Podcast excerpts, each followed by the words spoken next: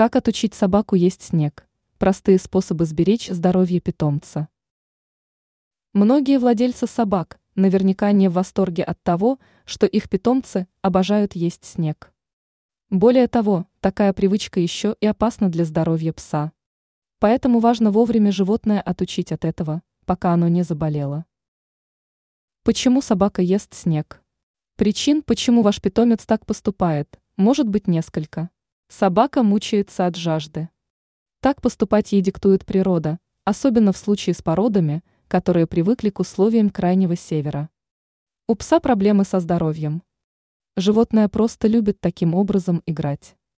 В любом случае, поощрение такого поведения чревато как минимум простудой, а значит, от него нужно отучать. Как отучить собаку есть снег?